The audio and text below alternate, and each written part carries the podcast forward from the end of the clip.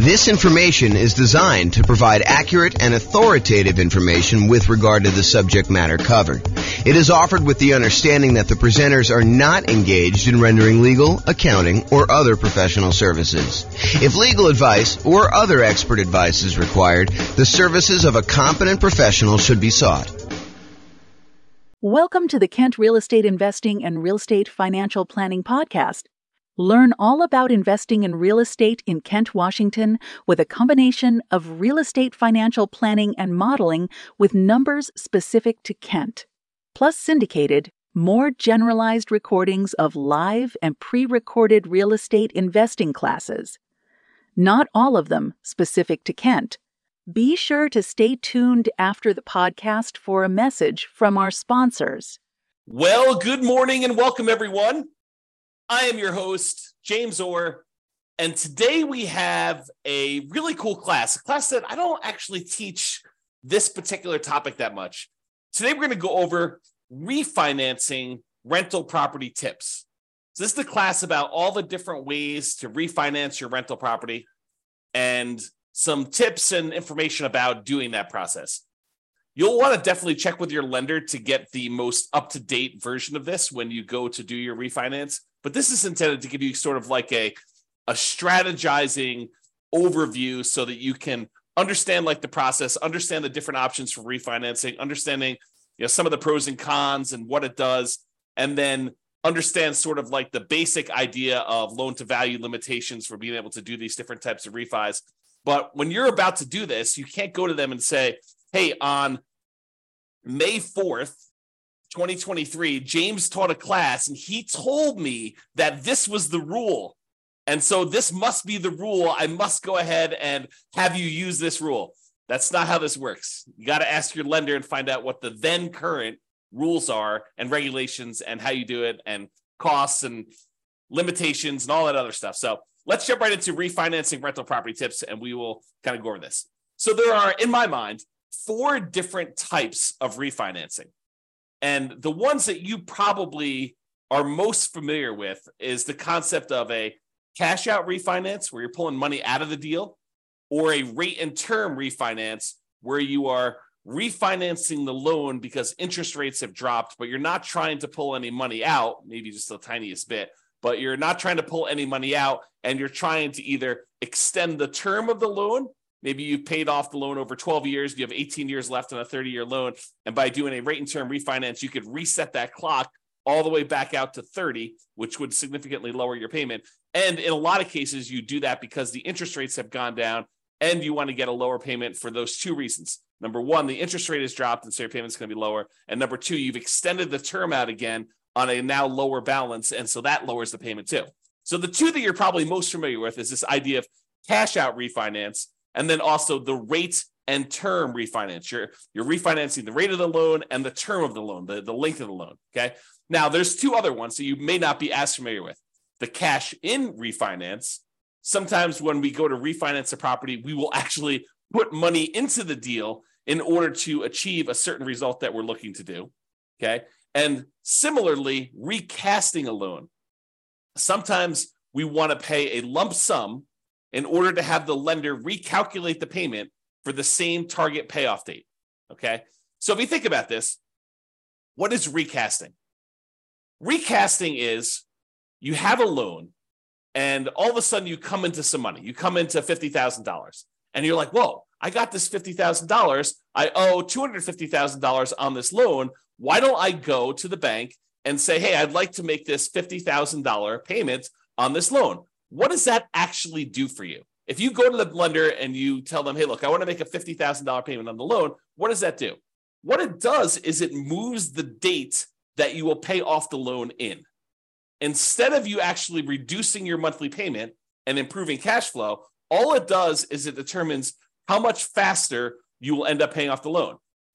You're, you're basically saying, hey, look, if I had 20 years left on this loan, now, by paying $50,000, you may only have 11 years left on the loan. It may be a significant decrease in the time you have left on the loan because you're still making the same monthly payment. But what if you wanted to go to the lender and say, hey, lender, I'll tell you what, I have $50,000. I would like to make a one time lump sum payment on the loan But what I'd like you to do, instead of changing the term of my loan when it gets paid off, I still want it to be paid off in 20 years in this example. But what I do want you to do is I want you to improve my cash flow now. So I want you to reduce the payment such that it still pays off 20 years from now. Don't change my interest rate, but go ahead and just recalculate my payment based on this $50,000 lump sum. And the lender would be like, okay, for a fee of whatever it is, $500, we will go ahead and rewrite your loan. And not all of them will do this, by the way, it's only certain lenders, but we will go ahead and rewrite your loan and reduce your balance by $50,000 by you paying us $50,000. And we will reduce your monthly payment by that. Interest rate stays the same. The date you're going to end up paying the loan stays the same, but your monthly payment goes down. Okay. And that's because you paid down some principal. So that's what recasting is. Recasting is your ability to improve cash flow by going to the lender with a lump sum and having them reduce it. And there's usually a cost to doing it, it's not free. So if you go and you do that, realize that you're going to pay a fee to do it. So it has to be a big enough additional payment for you to actually get it reduced. Okay. Now, the other options, the cash out refinance, what you're doing with that is you're saying, look, lender, I want to go ahead and do a brand new loan with you. I want to borrow up to a certain loan to value. We'll go over those here in a second. And I want to borrow my own equity. I want to pull cash out and I will pay you interest for having access to my own equity. It does change the interest rate. So if you had a really great interest rate, doing a cash out refinance could hurt you. It could end up being um, more negative cash flow or a higher monthly payment by changing the interest rate from the low one you used to have to now doing a cash out refinance and it raises the interest rate. And there's usually a small premium on the interest rate for doing cash out refinance. There's a small penalty, small risk premium that the lender wants to charge you in order to do a cash out refinance. The alternative to doing a cash out refinance when you have a, a really good underlying loan on the property, you have a really good loan on the property at this low interest rate that you got, you know, two or three or four or five years ago, is you can go and get a home equity line of credit on an investment property and you could pull cash out, leave the existing loan in place, and have that second mortgage, the home equity line of credit, in second position, um, in order to have you know a a way to access the equity in the property, and you'll have a higher interest rate on that second mortgage, and it'll probably be variable in a lot of cases. Um, and so you'll be able to do that, but you won't get rid of that really nice first mortgage you have on the property with a low interest rate. Okay. Now, that's the cash out refinance. What about a cash in refinance? Well, let's say you bought a nomad property and you had 5% down. And you bought that property and you know you were living in the property for a while and you decided, hey, this is a, this is a good deal, but I want to move out of the property and you move into something else. Now you've you've you know the property value has gone up a little bit, you paid down the loan a little bit, and let's say you owe, I don't know, like um, you you you owe 82% of the value of the property now. You went, you started off with 5% down, and now you've it's increased so that you have 18% equity, 82% loan to value. Well, let's say you wanted to do a refinance because the interest rates have changed and you'd like to be able to change the, you know, the interest rate on your loan. They've improved enough where you want to go and do this. But you're not quite at 20% PMI. You're not quite at 20% loan to value. And you're if you're less than 20% loan to value, you may have private mortgage insurance in your property. And so you may choose to voluntarily put more money into the deal, put cash in when you refinance in order to get a more appropriate loan to value, a slightly better interest rate, and maybe even eliminate PMI. You know, another example this, let's say you have 23% equity in the property. And if you go, if you put two more percent down, you get over the threshold of being at 75% loan to value or 25% down, which improves the interest rate you're going to get on the loan. So not only are you borrowing less because you put 2% more in, but also your interest rate has improved because going from that, you know, 23% equity position to 25% equity position gets you over a threshold where the interest rate actually improves on that loan. And so you do that. And so that's an example of cash in refinance and why, in some cases, even though a lot of times we're trying to optimize the, the minimal amount of money we have in a deal, sometimes we will voluntarily put more into a deal because it is advantageous for us to do so in certain situations. So you need to really take that into account. Okay. So we talked about cash out refinances where you pull out money, interest rate changes, you're kind of borrowing your own equity, you're starting to make payments, interest payments on the equity that you have. cash in refinance. You're adding money when you do a rate and term, not rate and term. You're adding money when you do a, uh, well, I guess it is a rate and term, but you're adding money when you go ahead and refinance the loan. You're changing the interest rate. You're changing the term of the loan. Uh, sometimes that improves your loan to value. Sometimes it gives you a better interest rate. Sometimes it gets rid of PMI if you were less than 20%, um, kind of have an equity in the property. And then your rate and term refinance, where you refinance, you change the mortgage interest rate and you change or reset the term of the loan. You do not pull money out except a very small amount sometimes. There's usually an amount that a lender says, hey, look, as long as it's under $1,000 or $2,000 is the one I hear probably most common. As long as it's under $2,000, you're getting some cash back, that's fine. But if it's more than $2,000, that's considered cash out refinance and it's not considered a rate and term refinance. Okay. So you can pull a little tiny bit of money out. So you're not having to do that uh, when you're doing the rate and term. And then finally, that idea of recasting, where you pay a lump sum in to have the lender recalculate your payment for the same target payoff date. The interest rate tends to stay the same for this. Okay. So those are the four types of refinancing that we covered. When you do a refinance, it is very likely that they will require a new, repra- new appraisal. And I think that is an increased likelihood for cash out refinancing. Now, we've seen a movement lately where lenders are moving toward not requiring some appraisals in some very specific situations. You know, definitely want to contact your lender and find out what the then current rules are. But we are seeing a movement toward not having to do new appraisals. You know, doing some type of like desktop underwriting where they check the value using some of their automatic valuation modeling, AVM type models where they're doing that. Or maybe if you if you had a certain amount of equity in the property, they don't even need to do an appraisal at all. So be aware that that may be the case, but plan for it. Plan that there's probably going to be an appraisal cost unless you talk to your lender and your lender says, nope, not going to be an appraisal for you. Okay. If you do cash out refinance, I think that that the odds of you having to do an appraisal, a new appraisal, is going to be higher. Okay. Now, most refinances allow you to refi in the closing costs for getting the new loan. In some cases, the appraisal costs of getting the new loan. And in some cases, also a certain limited amount of buying down the interest rate to be rolled in.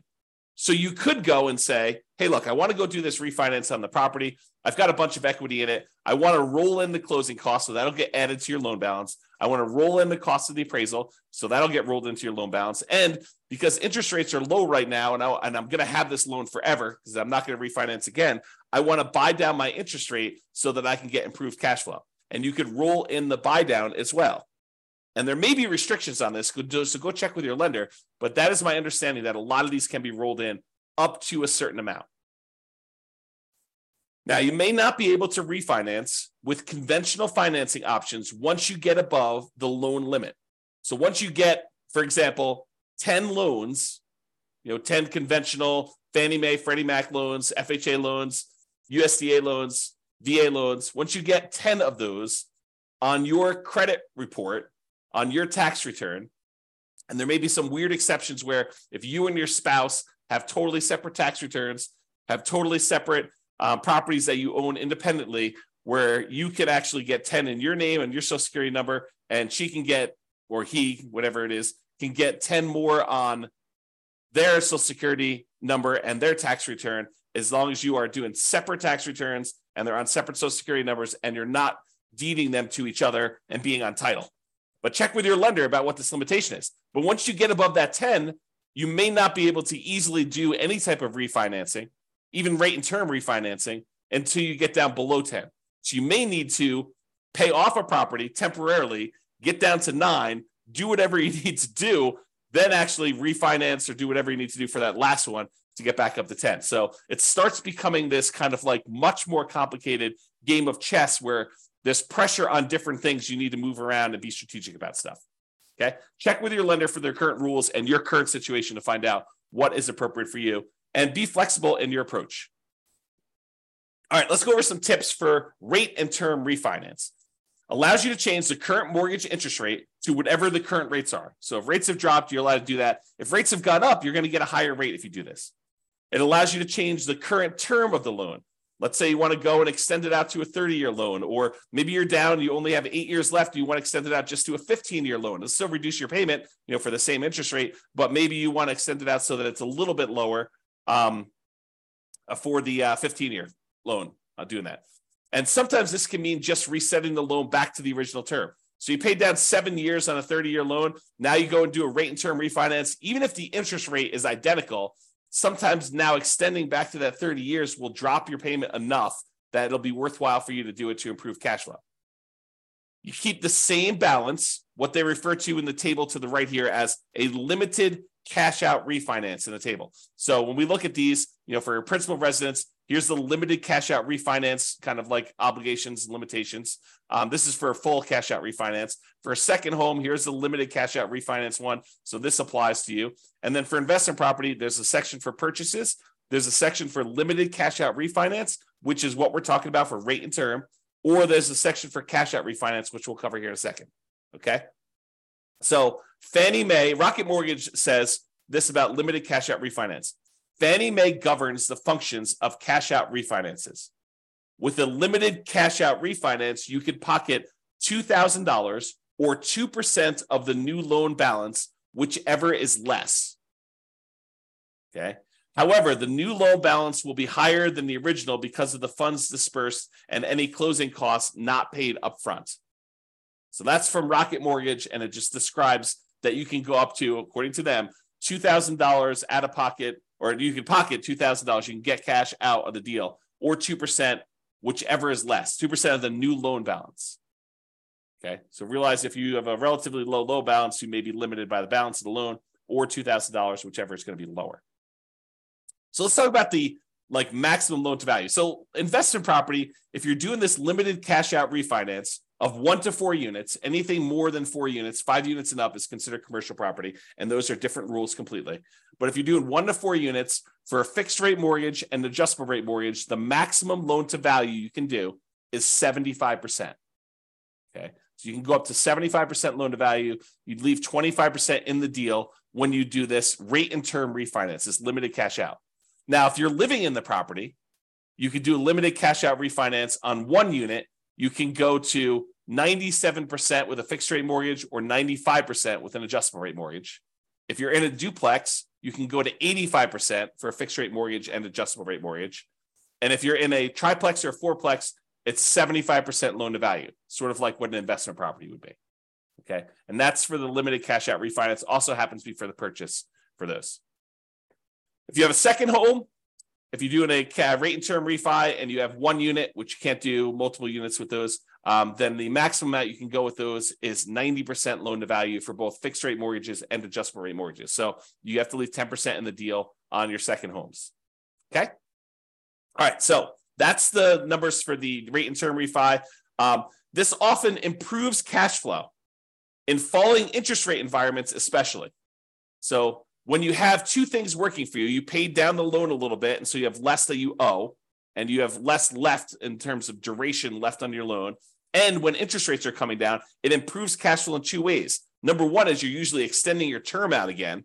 And so you're borrowing a smaller amount over a longer term. And if interest rates have come down from your previous kind of mortgage interest rate, then you've also improved cash flow from an improved lower interest rate. Sometimes the interest rate doesn't need to go down, but you paid down the loan low enough and you've been paying it off long enough that you can extend the term out again. And even with a slightly higher interest rate, your cash flow can still improve. Less, but can still improve. This can also be a way to change your loan type to remove PMI or mortgage insurance premium. So with FHA loans, the private mortgage insurance, with uh, most of them, there's some exceptions, uh, but but most of them when you're putting three and a half, uh, like I'll say all of them when you're putting three and a half percent down, uh, they have PMI forever. The the PMI, the mortgage insurance premium you pay on that loan, never goes away.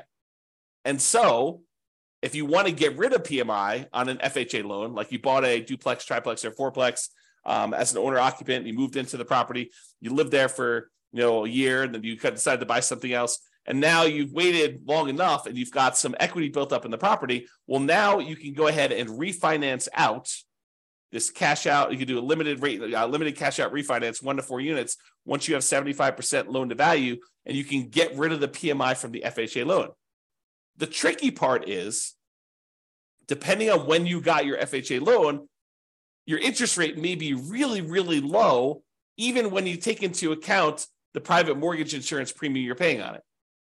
Such that if you go to refinance it, you know, if you bought a property three years ago when interest rates were really, really, really low, and now the interest rates are much higher, even though you're at that 75% loan to value, and even though interest rates have gone up, it still may be better for you to keep the old PMI loan with the, the old FHA loan with PMI.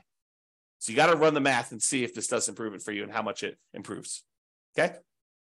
But this would be the way doing like a rate and term refinancing going into a non FHA loan, or maybe you go back into an FHA loan. If you get over 20% down, you don't necessarily have to uh, um, have PMI anymore. Okay. So go do the math, figure it out. But this is how you get rid of that uh, PMI on FHA loans to get, get it out of it uh, is do the rate and term refi. Now let's talk about some tips for cash out refinance. So the new loan amount equals the previous loan balance plus any cash you receive at closing. So you're increasing how much you owe on the property by whatever you decide to take out. So that means that you're borrowing more, which typically means your payment's going up, unless the interest rate has come down so much and you've extended the term so much that the payment is lower.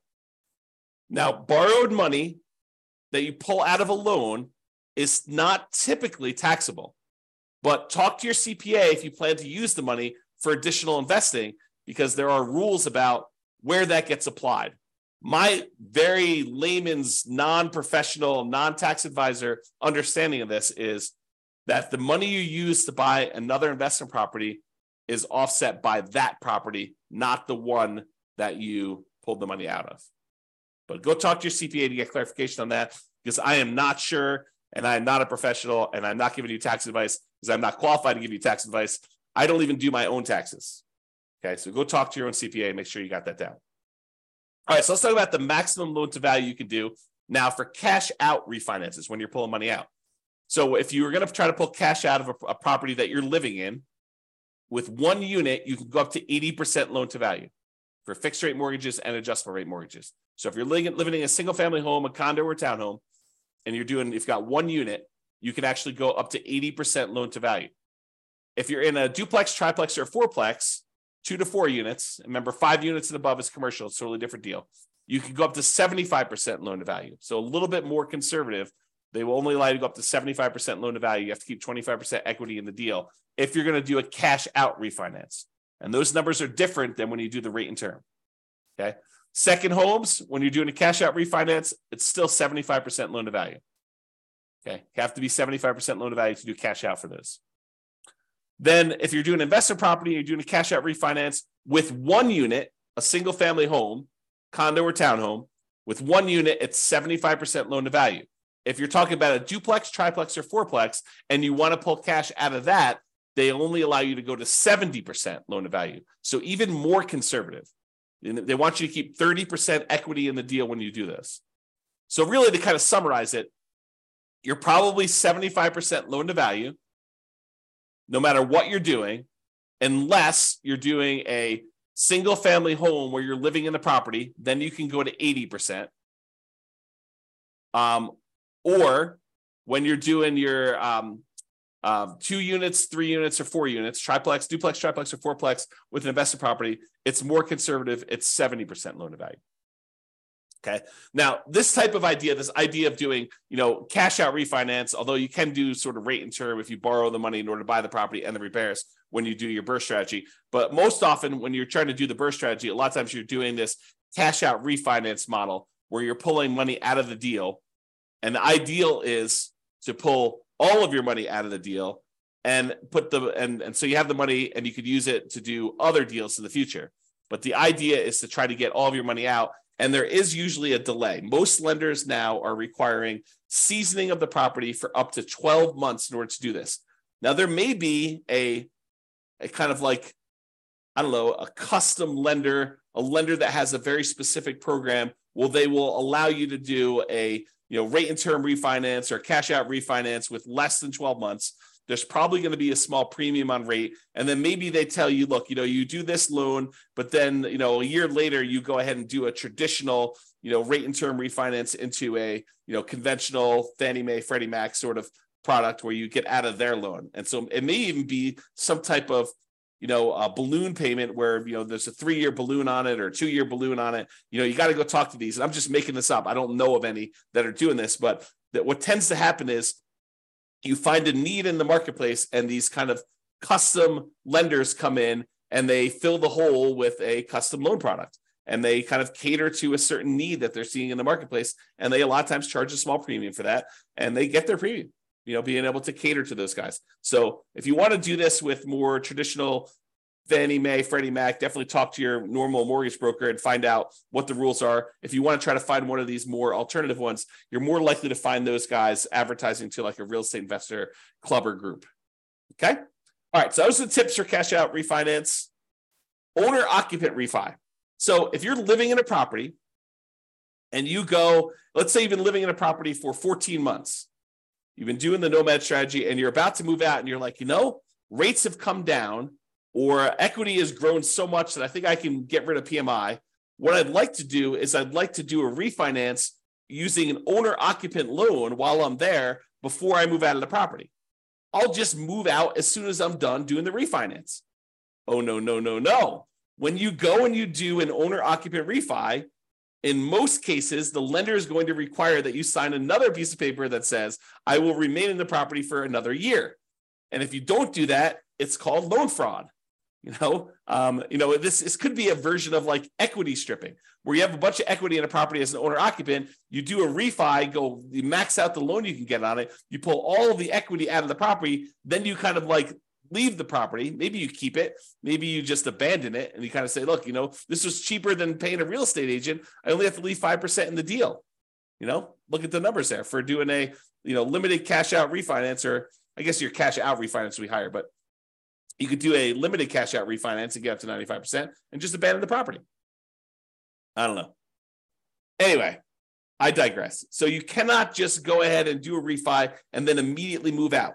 Now, if you want to try to do that, talk to the lender and see if the lender will, if they have a loan program or if they're going to require you to stay in the property for another year. Some of them may not.